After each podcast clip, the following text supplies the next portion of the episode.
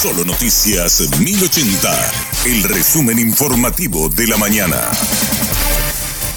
Hola, soy Susana Arevalo y este es el resumen informativo de la mañana. La bancada cartista finalmente anunció que no acompañará el aumento de 5 millones de guaraníes para los legisladores. Fue tras las declaraciones del presidente de la República de que esto se trató de una extorsión el presidente del Senado, Silvio Velar, dijo que el pedido de aumento provino de la Cámara de Diputados y que él no interpreta como una extorsión, ya que el presidente Santiago Peña estuvo de acuerdo. En esas conversaciones, en, idas y vueltas, lógicamente hubo pedidos por parte de legisladores para que se pudiera también incluir eh, el incremento a los legisladores. Y yo no voy a hacer el papel de soplón y, ventilar cuestiones, pero muchos legisladores de la Cámara de Diputados razonadamente plantean esta posibilidad a la que accede el presidente de la República. La tormenta dejó un saldo preliminar de dos muertos, más de 10 heridos y 5.000 familias afectadas. Una de las víctimas fatales es una señora de 85 años de Embocayatú del Iagú, una de las localidades más afectadas por el temporal.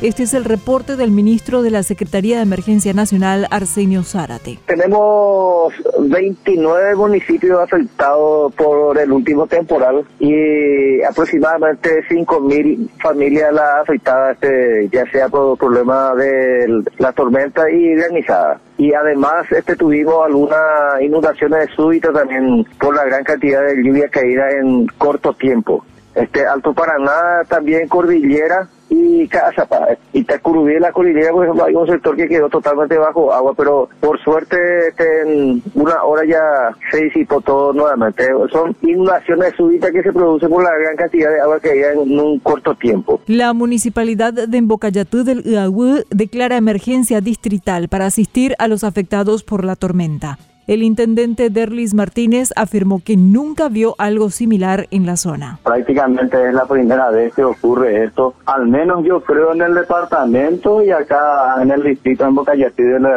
son más de 30 familias que, eh, que son afectadas, eh, de los cuales eso implicaría más o menos unas 50, 60 personas, vamos a decirlo, que tienen influencia directa, porque casi en cada casa hay 3, 4 eh, chicos. Nosotros como municipio hoy queremos declararlo de emergencia distrital para tener una disponibilidad presupuestaria para estar respondiendo a la necesidad, a la necesidad de la gente, más o menos con la parte estructural.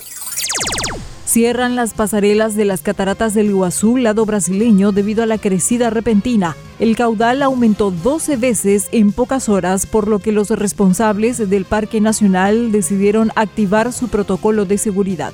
Las pasarelas quedarán inhabilitadas hasta nuevo aviso.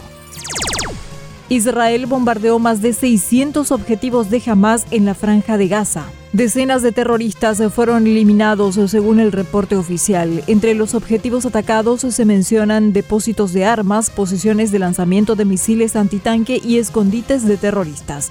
Los reportes señalan también que tras dos días de combate, el ejército de Israel se acerca a la capital de Gaza. Hasta aquí el resumen informativo de la mañana. Que tengas excelente resto de jornada. La información del día aquí en Solo Noticias 1080.